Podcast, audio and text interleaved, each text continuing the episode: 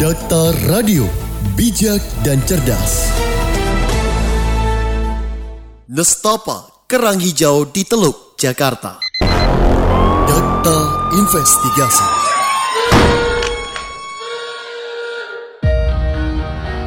Menurut saya lebih baik itu nggak usah dikonsumsi ya, karena kandungan logam berat yang ada di dalam kerangnya itu tuh nggak bagus untuk kesehatan kita. Dan saya dengar juga kalau misalnya kerang hijau yang ada di Teluk Jakarta itu udah kena kayak kontaminasi merkuri gitu, dan itu bahaya banget buat tubuh. Wah, ngeri juga ya kalau kerang hijau aja sudah terkontaminasi. Sedangkan saya pribadi mengkonsumsi dan menyukai kerang hijau. Aduh, gimana ya? Mudah-mudahan dapat diselesaikan terkait kerang hijau, kontaminasi kerang hijau tersebut.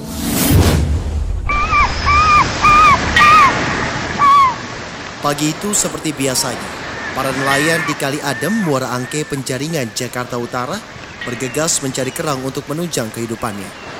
Mereka biasanya berangkat ke laut mulai pukul 6 waktu Indonesia Barat dan pulang pukul 12 waktu Indonesia Barat.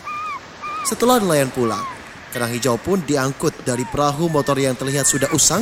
Kemudian para ibu pun langsung mencari tempat untuk melepaskan daging kerang dari cangkangnya yang selanjutnya direbus selama 35 menit. Baru ditimbang dan dijual ke pelelangan melalui perantara bos. Rata-rata mata pencaharian utama warga di Kali Adem, Muara Angke, Penjaringan, Jakarta Utara memang sebagai nelayan kerang hijau. Mereka berasal dari Indramayu yang mengadu nasib di perairan Teluk Jakarta. Kerang hijau memang merupakan santapan seafood yang lezat untuk dinikmati. Apalagi kandungan gizi pada kerang hijau cukup tinggi. Itu bagi kerang hijau yang habitatnya belum terkontaminasi zat berbahaya seperti logam berat.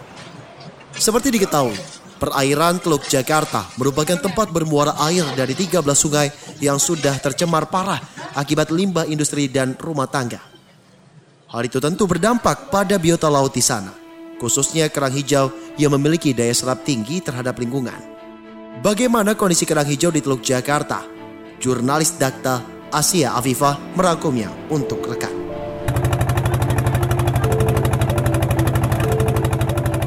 Rasta, seorang nelayan kerang, mengaku mendapatkan kerang hijau dari budidaya di beberapa titik di Teluk Jakarta seperti Tanjung Priuk, Ancol, Cilincing, hingga ke Pulau G, reklamasi.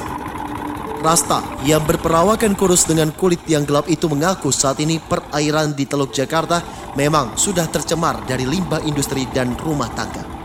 Meski begitu, Rasta tidak terlalu memperdulikannya karena biar bagaimanapun di sana adalah tempat para nelayan mencari nafkah. Dibilang sulit ya, enggak sulit ya. Dibilang enggak ya, mungkin agak sulit juga. Kadang-kadang nyarinya enggak netep sih. Nyebur, kadang-kadang enggak ada, pindah lagi. Ada berapa titik Pak kalau di desa ini sendiri? Di daerah Tanjung Priuk, Ancol, nyampe Pulau G itu. Pulau G, reklamasi. Reklamasi itu. Berbeda dengan Rasta, Khairul atau yang lebih akrab disapa Ali selaku bos kerang menceritakan bahwa semenjak ada reklamasi di Teluk Jakarta, populasi kerang hijau menjadi berkurang sehingga mata pencarian nelayan terganggu akibat pembangunan itu. Menurutnya, keberadaan reklamasi adalah salah satu penyebab buruknya kualitas kerang hijau. Walaupun pembangunan pulau reklamasi sudah terhenti, tetapi pulau yang sudah jadi tetap menghasilkan limbah yang kemungkinan dilepas bebaskan ke laut. Om, itu kan kerang hijaunya mengandung merkuri. Saya bilang, iya, kalau kamu satu hari makan 1 kilo. Kalau kamu makannya sebulan tuh cuma 1 kilo, ya jauh lah dari kata mati. Sama seperti bilang, waduh makan daging nanti kolesterol. Kalau tiap hari makan dagingnya sama. Semua tuh kalau berlebihan pasti mati. Berapa? Aku jual kemarin kerang hijau yang itu mengandung merkuri. Ya udah gak usah beli, saya bilang gitu. Simpel kok jawabannya. Emang kamu tiap hari makan kerang hijau? Enggak kan? Paling juga sebulan sekali pas gajian atau acara apa-apa gitu. Balik ke orangnya lagi sih. Kalau mau ditakutin masyarakat ya sama. Jawabannya balik. Semua buah-buahan juga pestisidanya gede kok. Jadi di warteg juga paling 2 sendok kok dimakan udah. Enggak langsung dapat 5 gram merkuri kan? Merkuri kan tuh butuh waktu 10-15 tahun baru ngefek pada tubuh gitu. Itu reklamasi kalau jadi otomatis lautnya mati dong. Nggak ngalir dong, limbah lagi. Yang salah bukan masyarakat, pemerintahnya ngasih izinnya berlebihan. Masih layakkah kerang hijau dikonsumsi? Ah, masa sih Mbak, udah nggak layak konsumsi? Saya malah baru tahu loh kalau misalkan kerang hijau itu beracun juga. Saya kan kalau misalkan di warteg pun saya suka beli, ya pasti tuh pengen aja lauk kerang hijau gitu, nggak pernah ketinggalan. Makanya pas dengar berita kayak gini kayak nggak percaya aja gitu. Ya saya mah makan-makan aja Mbak, selama nggak ada efek apa-apa ya saya konsumsi aja. Selama nggak ada yang merugikan ya pasti saya konsumsi. Guru Besar Bidang Ekobiologi dari Fakultas Perikanan dan Ilmu Kelautan Institut Pertanian Bogor, Profesor Dr. Insinyur Etiriani MS yang sudah meneliti kerang hijau selama bertahun-tahun di Teluk Jakarta membenarkan bahwa memang kerang hijau di sana sudah tidak layak untuk dikonsumsi. Kondisi Teluk Jakarta sudah sangat tercemar limbah bahan berbahaya dan beracun alias B3 yang membuat biota laut khususnya kerang hijau terkontaminasi logam berat seperti merkuri, kadmium, timba, krom, dan timah yang sangat tinggi sehingga membahayakan.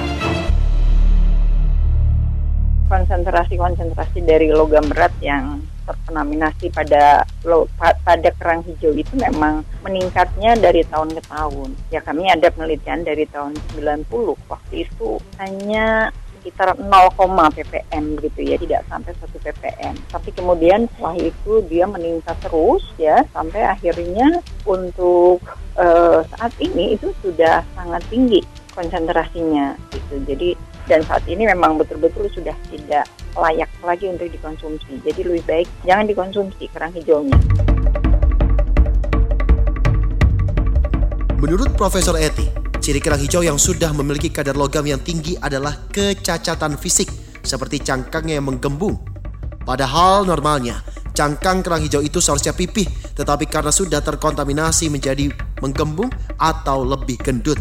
Kemudian kalau daging kerang dipenyek maka dia akan mudah sekali hancur, dan dari segi warna pun kerang hijau yang terkontaminasi terlihat lebih kusam. Dampak serius konsumsi kerang hijau beracun. Belum lama ini makan, keracunan, perut mual, muntah-muntah, kepala pusing, terus pokoknya perut melilit, pokoknya nggak enak deh. Orang kampung ya, diobatinnya dikerikin, terus diminumin susu putih, udah, terus hilang. Tapi gatalnya masih ada banyak, bentol-bentol. Mengonsumsi kerang hijau beracun memang efek penyakitnya tidak berdampak langsung, seperti halnya mengonsumsi makanan yang sudah basi. Namun, apabila sering dikonsumsi dalam jumlah besar, maka dampak jangka panjangnya bisa memicu penyakit kanker. Terlebih, menurut Guru Besar Bidang Keamanan Pangan dan Gizi, Fakultas Ekologi Manusia, Institut Pertanian Bogor, Ahmad Sulaiman, kandungan logam berat pada kerang hijau bisa mengganggu syaraf sehingga berdampak pada pertumbuhan dan perkembangan otak. Ia mengatakan, di beberapa daerah yang sudah dilakukan penelitian, seperti di Bontang dan Samarinda, banyak yang warganya mengalami autis. Ketika ditelisik lebih jauh, penyebabnya adalah karena daerah tersebut terdapat pertambangan.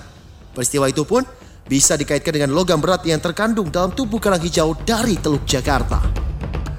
Nah, kalau jumlahnya sedikit sih susah mendeteksinya karena akan terjadinya secara kronis gitu, jangka waktu lama. Jadi orang mungkin nggak ketahuan dia, kalau banyak saya ketahuan lah racun ya, keracunan ya, mual, segala macam, pusing, segala macam. Nah tapi ini kan biasanya tidak demikian. Jadi sepertinya dia tidak mengalami keracunan, tapi muncullah anak keturunan kita kok ada kelainan-kelainan. Di antaranya adalah autis begitu. Tentunya tergantung jumlah paparannya. Masih adakah kerang hijau yang bermanfaat dari Teluk Jakarta? Perlu ditekankan bahwa tidak semua kerang hijau terkontaminasi zat berbahaya. Masih banyak di luar perairan Teluk Jakarta yang masih fresh dan sehat. Seperti kandungan omega 3 dalam kerang hijau yang baik untuk membantu kesehatan jantung, persendian, dan kesehatan kulit. Kemudian kandungan zinc pada kerang hijau yang tinggi mampu menjaga kebugaran. Lalu, adakah siasat mengurangi racun pada kerang? Sebenarnya nilai gizi yang terkandung dalam kerang hijau cukup banyak seperti protein, mineral, kalsium, lemak, omega 3, dan vitamin B12. Namun karena habitatnya di Teluk Jakarta sudah tercemar limbah B3, sehingga bukannya menyehatkan, melainkan bisa memberikan efek penyakit pada tubuh manusia jika dikonsumsi dalam jumlah banyak. Meski kerang sebetulnya tidak memiliki mekanisme dalam tubuhnya untuk menghilangkan racun, tetapi ada upaya untuk bisa menghindari racun pada kerang hijau yang berasal dari Teluk Jakarta. Ahmad Sulaiman memberikan tipsnya untuk rekan. Ketika kita membeli kerang, ya, kita tentunya pilihlah yang masih segar, ya. Dilihat dari misalnya kerangnya masih tertutup, ya, itu ininya. Kemudian di rumah juga sebelum ini setelah dicuci bersih dari luarnya, kemudian kita rendam dengan air garam lah, air dingin. Kalau kasih es dikit, kasih garam, tan garam yang jangan terlalu pekat juga ya, karena nanti keasinan. Dibiarkan. Disimpan di dalam kulkas 30 sampai 60 menit lah ya, biar nanti racunnya keluar segala macam ya. Walaupun tidak menjamin juga semua racun keluar. Kemudian setelah itu kita keluarkan dari kulkas dan kerangnya dikeluarkan satu persatu. Jangan sekaligus dibuang gitu. Jadi satu-satu biar pasir segala macam juga nggak terbawa begitu. Baru dibuka lah ya, kan biasanya udah mulai dibuka begitu. Kerang hijau jadi bioindikator kondisi perairan.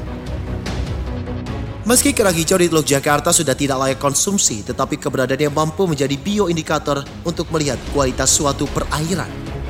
Direktur Pusat Kajian Pembangunan Kelautan dan Peradaban Maritim Muhammad Karim mengatakan, ketika suatu perairan tercemar limbah dan menumpuk di dasar laut, maka kerang hijau yang hidupnya di dasar laut akan mengonsumsi limbah itu. Ketika konsentrasi di dalamnya itu sudah melampaui ambang batas, itu kan sudah dianggap tercemar. Ada tingkat ambang batas yang diperbolehkan gitu ya. Artinya dia dalam dagingnya misalnya mengandung paling tinggi tidak boleh lebih dari 1 miligram per kilogram. Itu kan ambang batasnya. Dan bahkan dari aturan baku mutu itu lebih rendah lagi, ya 0,02 gitu misalkan miligram per liter misalnya. Nah itu kan menunjukkan bahwa kalau sudah melewati ambang batas itu kan sudah tidak bisa dikonsumsi. Kalau dikonsumsi sudah berbahaya gitu. Di sisi lain, Prof. Eti menyarankan pemerintah dan pihak terkait agar menaburkan kerang hijau di perairan Teluk Jakarta. Sebab kerang hijau bisa dimanfaatkan sebagai bioakumulator yang mampu mengakumulasi logam berat di dalam air. Sehingga perairan di Teluk Jakarta pun bisa menjadi jernih dan bersih kembali. Yang saya sarankan justru menggunakan kerang hijau. Kerang hijau ini dimanfaatkan sebagai bioakumulator. Jadi dialah yang akan mengakumulasi, yang biarkan dia mengakumulasi logam berat. Setelah itu nanti si kerang hijaunya diambil, dilentilkan. Rekan Dakta, ternyata kerang hijau yang berasal dari Teluk Jakarta saat ini sudah tidak layak untuk dikonsumsi. Namun, keberadaannya justru mampu membersihkan logam berat di perairan yang luasnya sekitar 514 km persegi tersebut. Jadi, kita sebagai konsumen harus lebih selektif dalam mengonsumsi seafood, khususnya kerang hijau yang mempunyai daya serap tinggi terhadap lingkungannya. Data investigasi.